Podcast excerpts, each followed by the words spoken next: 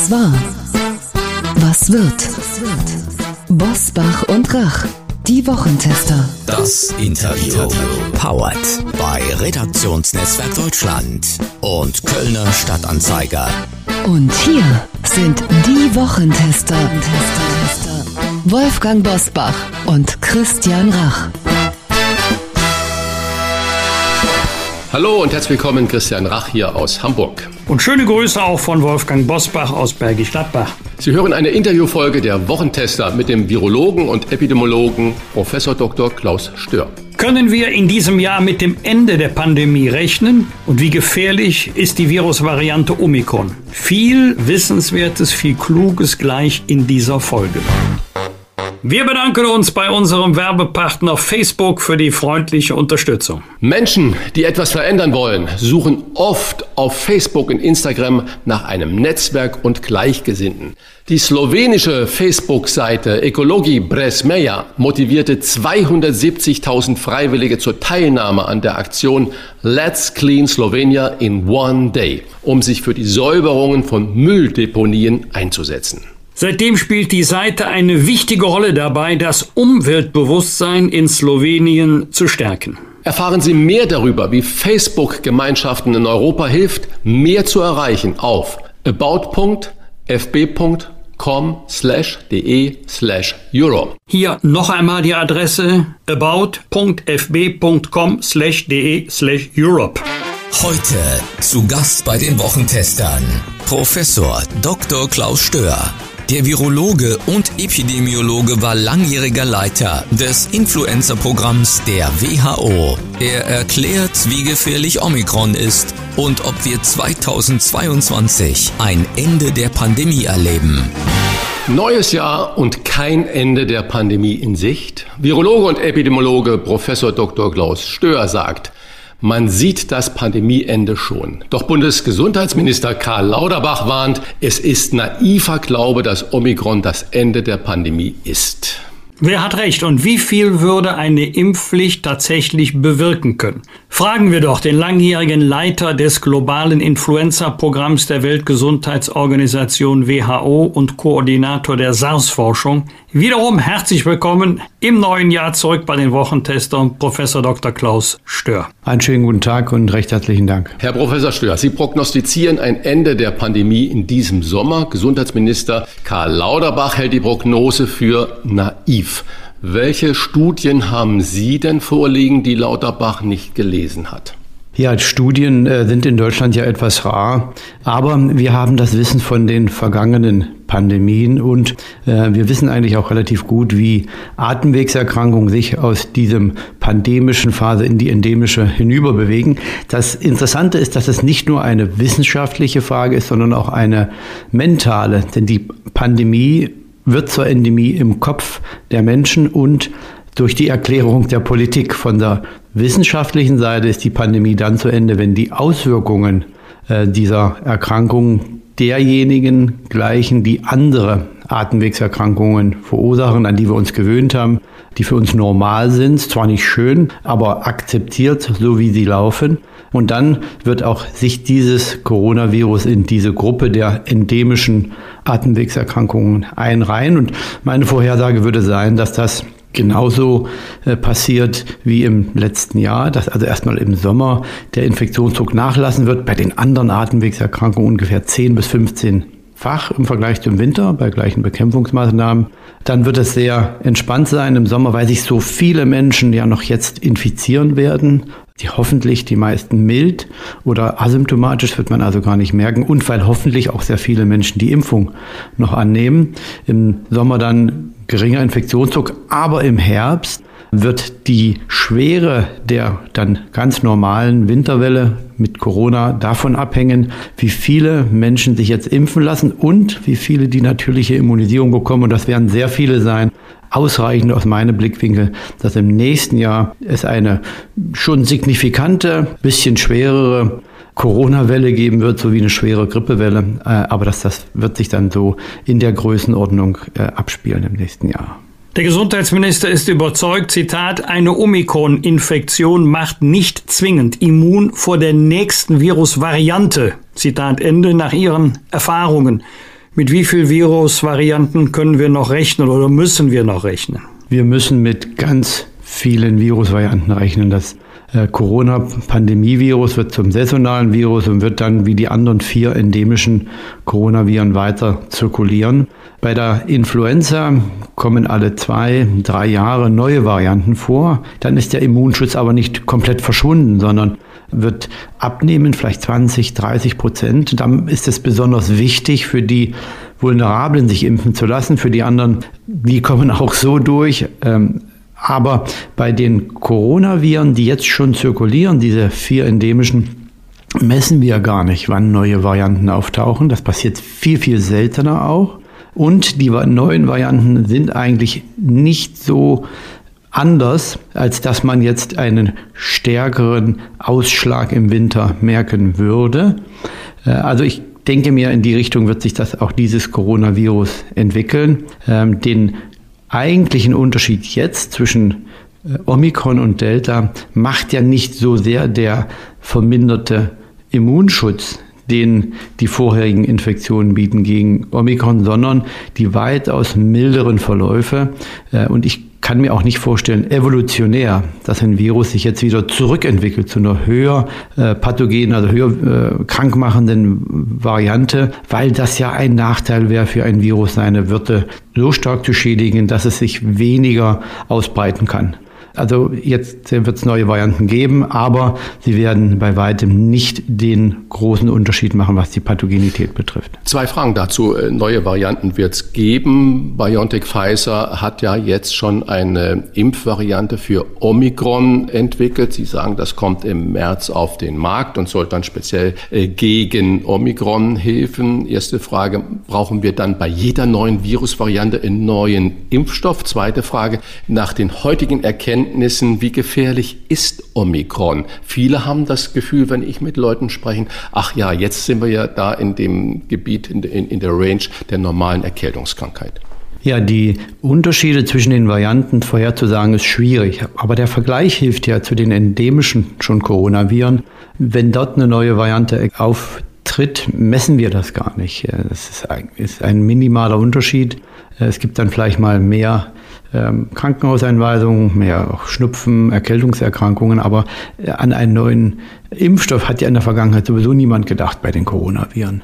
Also das ist schwer vorherzusagen, aber die Anpassung ist ein wichtiger Prozess jetzt. Ähm, der Impfstoff wird sich dadurch verbessern, der Immunschutz wird besser werden. Allerdings wird der Impfstoff für Deutschland, auch für Europa keinen Unterschied machen, was die Omikronwelle betrifft und auch nicht das Ende der pandemischen Welle im Winter beeinflussen, weil signifikante Mengen von diesem Impfstoff erst in Deutschland Anfang April, Ende April wohl äh, ankommen werden. Äh, und dann ist im Prinzip die Corona-Messe für diesen Winter höchstwahrscheinlich schon gesungen. Die zweite Frage war, Sie hatten nochmal gefragt, ja, wie, wie gefährlich, gefährlich ist eigentlich, ist eigentlich Omikron? Die Daten, die wir jetzt haben aus den USA, ganz kürzliche, gute, sehr gute Studie äh, für Erwachsene aus Kalifornien, äh, zwischen 50 und 75 prozentige Reduktion äh, der Wahrscheinlichkeit ins Krankenhaus zu kommen, dort zu verbleiben, schwer zu erkranken und zu versterben. Das sind sehr gute, belastbare Daten, die genau dem nahe kommen, was die Kollegen in England auch festgestellt haben und auch dem ähneln, was aus Südafrika bekannt ist. Also das geht alles äh, eigentlich sehr homogen in die Richtung milder, weniger häufiger schwere Erkrankung. Aber wichtig, für die ungeimpften ist die Erkrankung immer noch sehr, sehr äh, schwer, wenn man vulnerabel ist, wenn man halt das Pech hat, wirklich äh, mit einer hohen Infektionsdosis belastet zu sein oder Vorerkrankungen zu haben.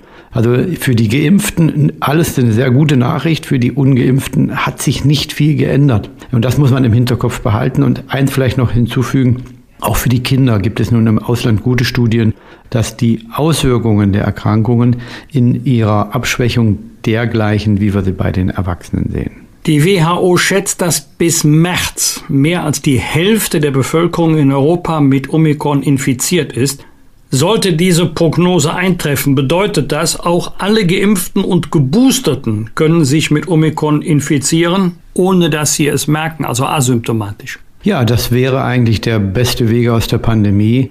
In der Reihenfolge sich erst impfen lassen und dann sich infizieren. Das kann man nicht provozieren und kann man auch nicht steuern, das Infizieren, aber das Impfen kann man. Und im Paket Infektion und Impfung wird es dann die, einen langanhaltenden Immunschutz für die aller, aller, allermeisten geben.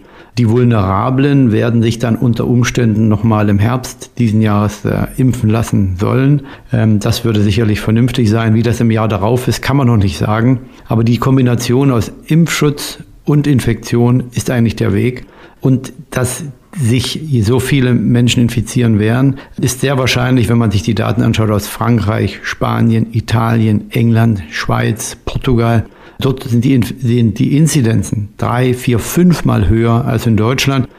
Allerdings testet man dort auch drei, vier, fünfmal mehr als in Deutschland. Das muss man der Vollständigkeit auch hinterher schieben. In Deutschland wird es auch sehr, sehr viele Menschen geben, die sich mild und asymptomatisch infizieren werden. Das ist der gute Teil. Der traurige Teil ist der, der dass auch die Ungeimpften sich jetzt Großteil daran nun endlich gedanklich auch gewöhnen müssen, dass sie sich infizieren werden und hoffentlich wird es bei den meisten mild verlaufen, aber eben nicht bei allen. Testen ist gerade jetzt dann mein Stichwort. Seit einer Woche gilt unter anderem in der Gastronomie, in Fitnessstudios und vielen, vielen anderen Bereichen fast bundesweit die 2G-Plus-Regel. In vielen Fällen soll ein Schnelltest für das Plus an Sicherheit sorgen erkennen handelsübliche Schnelltests beziehungsweise kostenlose Bürgertests überhaupt Omikron? Und zweitens, äh, wie zuverlässig sind bei Omikron die PCR-Tests? Das ist eine Riesenbox, die Sie hier aufmachen. Und ich versuche kurz zu antworten. Äh, bevor ich da hingehe, lassen Sie mich noch kurz eine äh, neueste Zahlen aus äh, Schleswig-Holstein und Niedersachsen ähm, erwähnen. In Niedersachsen hat man ja diese 2G-Plus-Regel für den Einzelhandel gekippt. Also dort war Weihnachten, Silvester der Einzelhandel auch für die äh, nicht getesteten, Genesenen und äh, Immunisierten offen. In Schleswig-Holstein nicht und äh, haben zwei große Warenhausketten analysiert, wie die Verkäufe liefen. Niedersachsen äh, plus eins beziehungsweise null Prozent Unterschied zu 2019 und in Schleswig-Holstein zwischen minus 10 und minus 15 Prozent negativ. Also waren weit, weit weniger Käufe. 2G Plus macht also einen Unterschied, was die Ökonomie betrifft. Aber wenn man sich die Inzidenzen anschaut, den Verlauf der Erkrankungshäufigkeit in beiden Bundesländern, sieht man eigentlich keinen Unterschied. Also 2G Plus macht einen Unterschied, aber vielleicht nur in den Kassen der Einzelhändler, was ja dramatisch ist dann auch sicherlich für die, für alle anderen, die Beschäftigten, für die Steuereinnahmen und so weiter. Zu den Tests. Alle Tests haben ihre Schwächen. Kein Test ist, wirkt hundertprozentig. Die Genauigkeit liegt dann so bei 85 bis beziehungsweise 75 Prozent, was die äh, Spezifität und die Sensitivität betrifft, also falsch positive und falsch negative zu testen. Das liegt jedem Test sowieso schon als Natur, liegt in der Sache. Äh, und dazu kommt jetzt sicherlich noch das, was wir sehen, was das Paul-Ehrlich-Institut gemacht hat. Die haben gesehen, dass 25 Prozent der 125 Tests, die sie untersucht haben, nicht mal diese Schwelle erreicht haben. Äh, und bei Omikron gibt es leider keine Daten. Äh, kann man also nicht sagen, sind die Tests jetzt besser oder schlechter. Die fünf, mehr als 500 Tests, die beim Paul-Ehrlich-Institut angemeldet wurden, sind ja auch nicht zertifiziert. Sie haben die Hersteller fertiggestellt, äh, auf den Markt gebracht, registriert, aber wurden nicht überprüft, wie die funktionieren. Also die Tests haben ihre biologischen Grenzen, sind staatlich nicht verifiziert werden aber flächendeckend eingesetzt und machen sicherlich auch einen Job, äh, aber sie sind eben nicht perfekt. Ihrer Kenntnis und Erfahrung nach sind wir überhaupt im Lande so organisiert, dass wir so viel testen könnten, wie es in anderen Ländern geschieht. Sie haben ja gerade einige Länder beispielhaft genannt, denn man sieht ja heute schon vor vielen Testzentren lange Schlangen. Ja, Deutschland ist hier nicht Testweltmeister, sondern absolut auf der letzten äh, Stufe, auch in, in Europa, Vergleich mit, äh, mit anderen Regionen, Kanada, Australien, ähm, die meisten europäischen Länder, Tschechei und Polen, ähm, testen mehr äh, als Deutschland. Frankreich ganz oben, äh, Österreich ähm, hat die, eine der höchsten Testdichten. Ich glaube nicht, dass man hier an der Spitze mit äh, manövriert.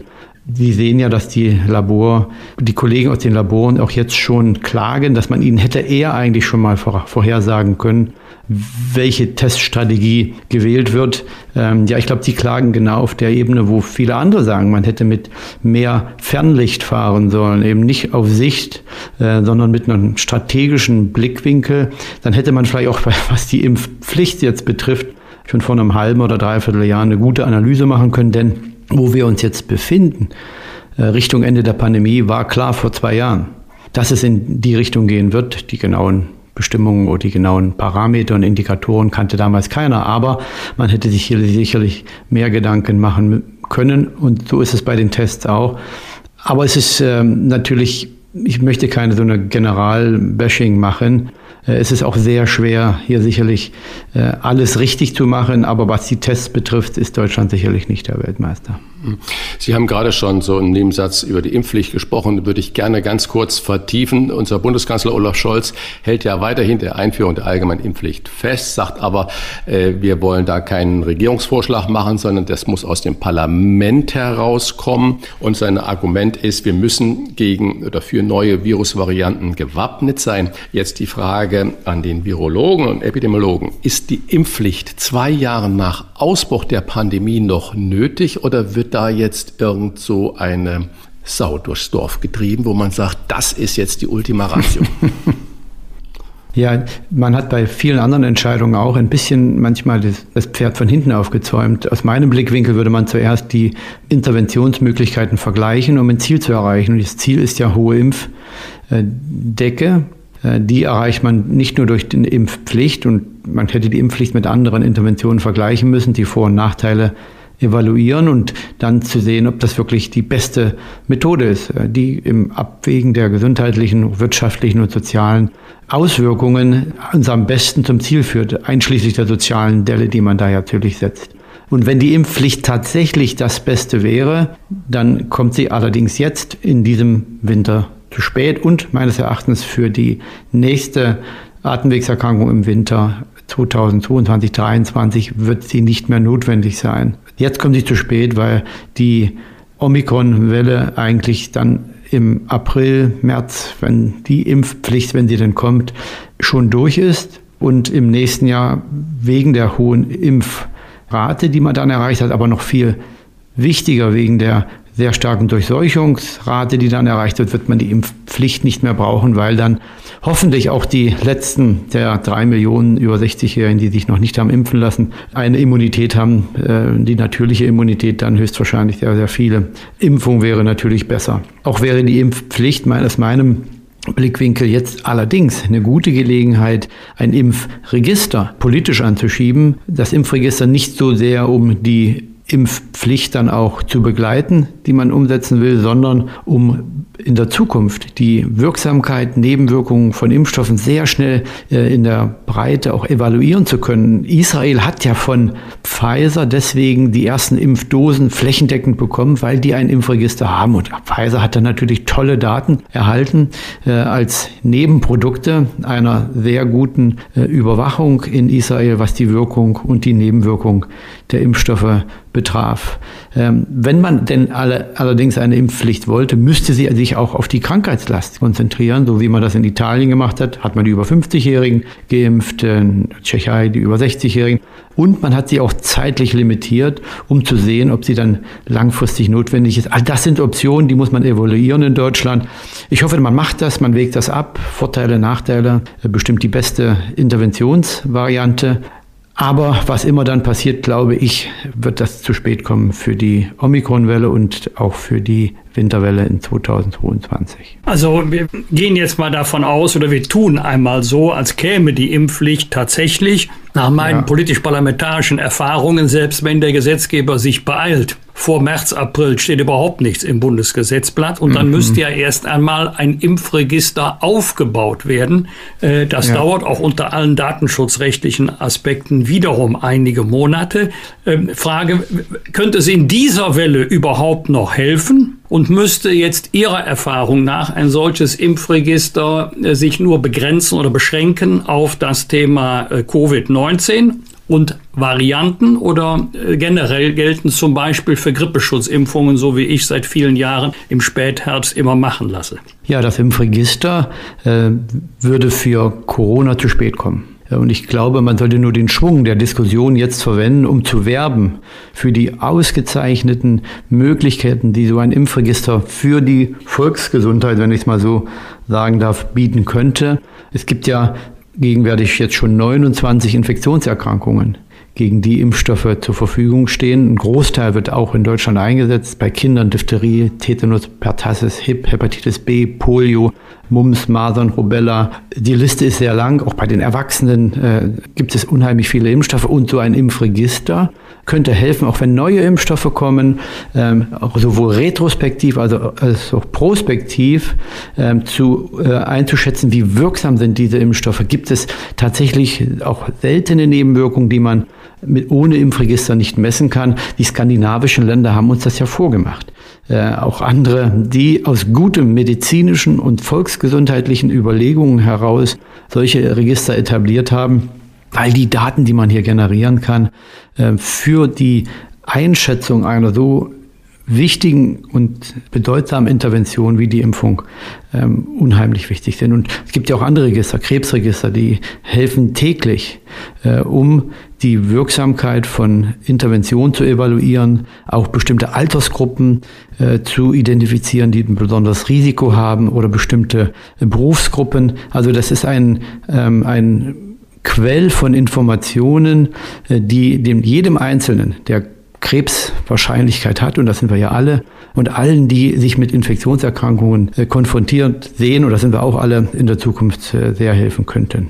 Frankreich, Österreich, die Niederlande, Dänemark, Großbritannien, alle haben sie eine Inzidenzwerten zwischen 2000, 3000 in dieser unglaublichen Höhe. Wir in Deutschland sind etwa bei 430, 435.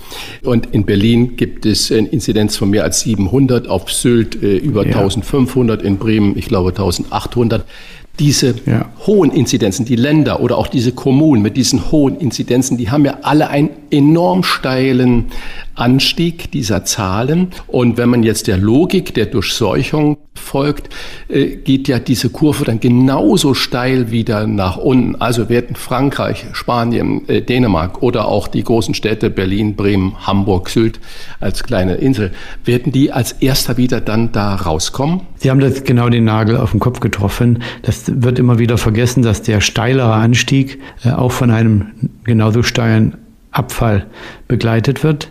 Das wird, sehen wir jetzt in England zum Beispiel schon, in Südafrika ist es ja schon äh, eingetreten. Äh, das wird genauso kommen, weil einfach die Möglichkeit, das Virus neue empfängliche Menschen zu finden, dann äh, irgendwann zu Ende geht. Dann fallen die, diese Wellen wieder ab und dann gibt es eine Durchmischung der Population und dann würde das theoretisch wieder genauso losgehen, wenn nicht so viele Menschen sich dann hinter, unter der Welle schon die Immunität geholt hätten. Deswegen wird jetzt mit Omikron die Wellenintensität erstmal steigen, sehr steil auf, steil ab, ähm, aber die Wellenhäufigkeit wird sich reduzieren, äh, weil so viele Menschen äh, schon immun sind dazwischen und die Wellenhöhe wird immer mehr abnehmen. Es sei denn, es kommt eine neue Variante mit äh, noch einer höheren Infektiosität, was nicht unerwartet wäre, denn gegenwärtig spielt Omikron vielleicht noch nicht mal in der Liga des normalen Influenza-Virus. Die Daten sind hier noch nicht so umfänglich vorhanden, aber eine höhere Infektiosität würde ja bei einer abnehmenden Pathogenität auch nicht diese Rolle spielen. Also äh, das geht eigentlich alles in die Richtung Endemie. Wenn unterstellt bis März die Hälfte der europäischen Bevölkerung mit dem Virus infiziert sein sollte, welchen Sinn machen dann noch Quarantänepflichten oder inwieweit ist dann Quarantäne noch notwendig und für welchen Zeitraum? Das ist genau die richtige Frage, die jetzt die Politik sich stellen muss und das RKI äh, und der Expertenrat. Ich habe das schon seit Wochen angemahnt. Wir brauchen einen Exitplan. Äh, wie passen wir jetzt die Maßnahmen der sich verändernden Situation und dem sich verändernden Virus an?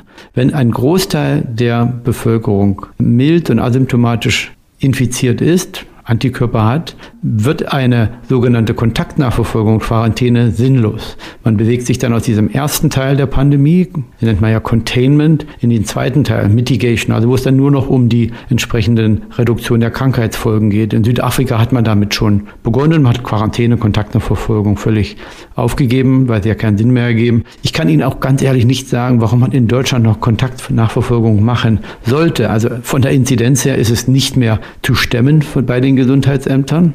Man sollte jetzt die Ressourcen aus den Gesundheitsämtern umlegen, wieder in Richtung Alten- und Pflegeheim. Ich glaube, das haben wir schon bei unseren vorigen Gesprächen immer wieder betont. Die brauchen Hygienekonzepte, die brauchen natürlich auch weiterhin Unterstützung. Vor einigen Tagen war wieder ein Ausbruch gewesen in einem Alten- und Pflegeheim, wo ein Großteil der Personen nicht geimpft waren, wo auch die Testkonzepte nicht äh, offensichtlich gut gelaufen sind. Da können die hochkompetenten Kollegen aus den Gesundheitsämtern helfen anstatt die Kontaktnachverfolgung zu machen. Also das muss man jetzt anpassen. Die Quarantäne in den Schulen auch sich neu überlegen. In Dänemark eine der höchsten Inzidenzen, Frankreich hat es jetzt überholt, hat man vor einer Woche beim Beginn der Schulferien gesagt, keine Masken mehr in den Schulen. Wir testen die Kinder einmal pro Woche und nach einer Woche hat man gesehen, dass das Konzept sehr gut läuft und wird dort jetzt zu Entlastungen kommen. Also bei einer Inzidenz, die vier, fünfmal so hoch ist wie in Deutschland, keine Masken in den Schulen. Ähm, allerdings die Immunisierungsrate in den Schulen etwas höher und man kohortiert hier auch die Schüler, also die bleiben dann in ihrer Klasse, durchmischen sich nicht auf dem Schulhof. Also es gibt Alternativen und jetzt muss man auch in Deutschland sich aus dem gewissen Paralleluniversum herausbewegen äh, und die Realität ins Auge fassen und die Pläne auf den Tisch legen und sich überlegen, wie wir die Maßnahmen anpassen der sich verändernden Situation. Herr Professor Stör, ich habe heute Morgen schon mit Wolfgang Bosbach über Auswirkungen in der Gastronomie äh, gesprochen, diskutiert. Und jetzt eine Frage, die mich persönlich wirklich sehr interessiert. 2G Plus in den Restaurants. Gibt es denn mit dem Wissen eines Virologen irgendein Beleg dafür, dass Restaurants ohne 2G plus Corona-Hotspots sind. Sie haben ja das Beispiel von Niedersachsen und Schleswig-Holstein mit den Kaufhäusern da gerade schon erwähnt. Gibt es Belege für Restaurants, für Gastronomiebetriebe ebenfalls? Ja, ähm, virologische Nachweise nicht, aber sehr gute epidemiologische. Das RKI veröffentlicht ja einmal pro Woche die Liste der Infektionsorte.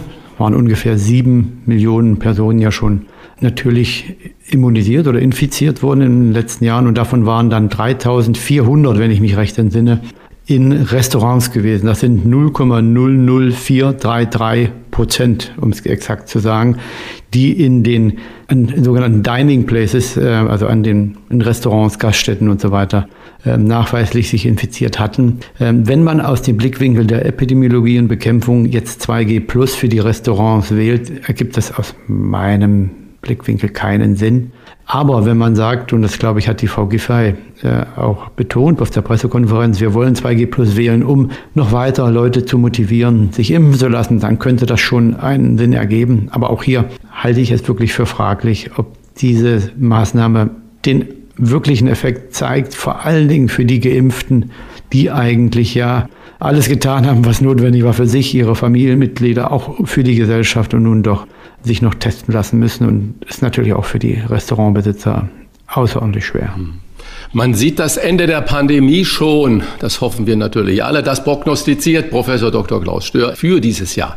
Ich bin trotzdem sicher, bevor das Ganze zu Ende geht, werden wir uns nochmals sprechen. Super, wenn Sie für uns dann auch zur Verfügung stehen. Vielen Dank für die Einordnungen und ich sage einfach schon mal bis bald, Herr Professor Stör. Vielen Dank auch ich von bedanke mir. mich bei Ihnen. Das waren die Wochentester, das Interview mit Unterstützung vom Kölner Stadtanzeiger und dem Redaktionsnetzwerk Deutschland. Wenn Sie Kritik, Lob oder einfach nur eine Anregung für unseren Podcast haben, schreiben Sie uns auf unser Internet und auf unserer Facebook-Seite.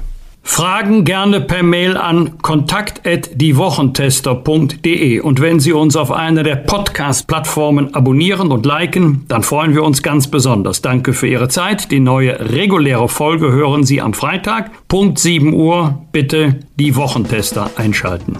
Was war? Was wird?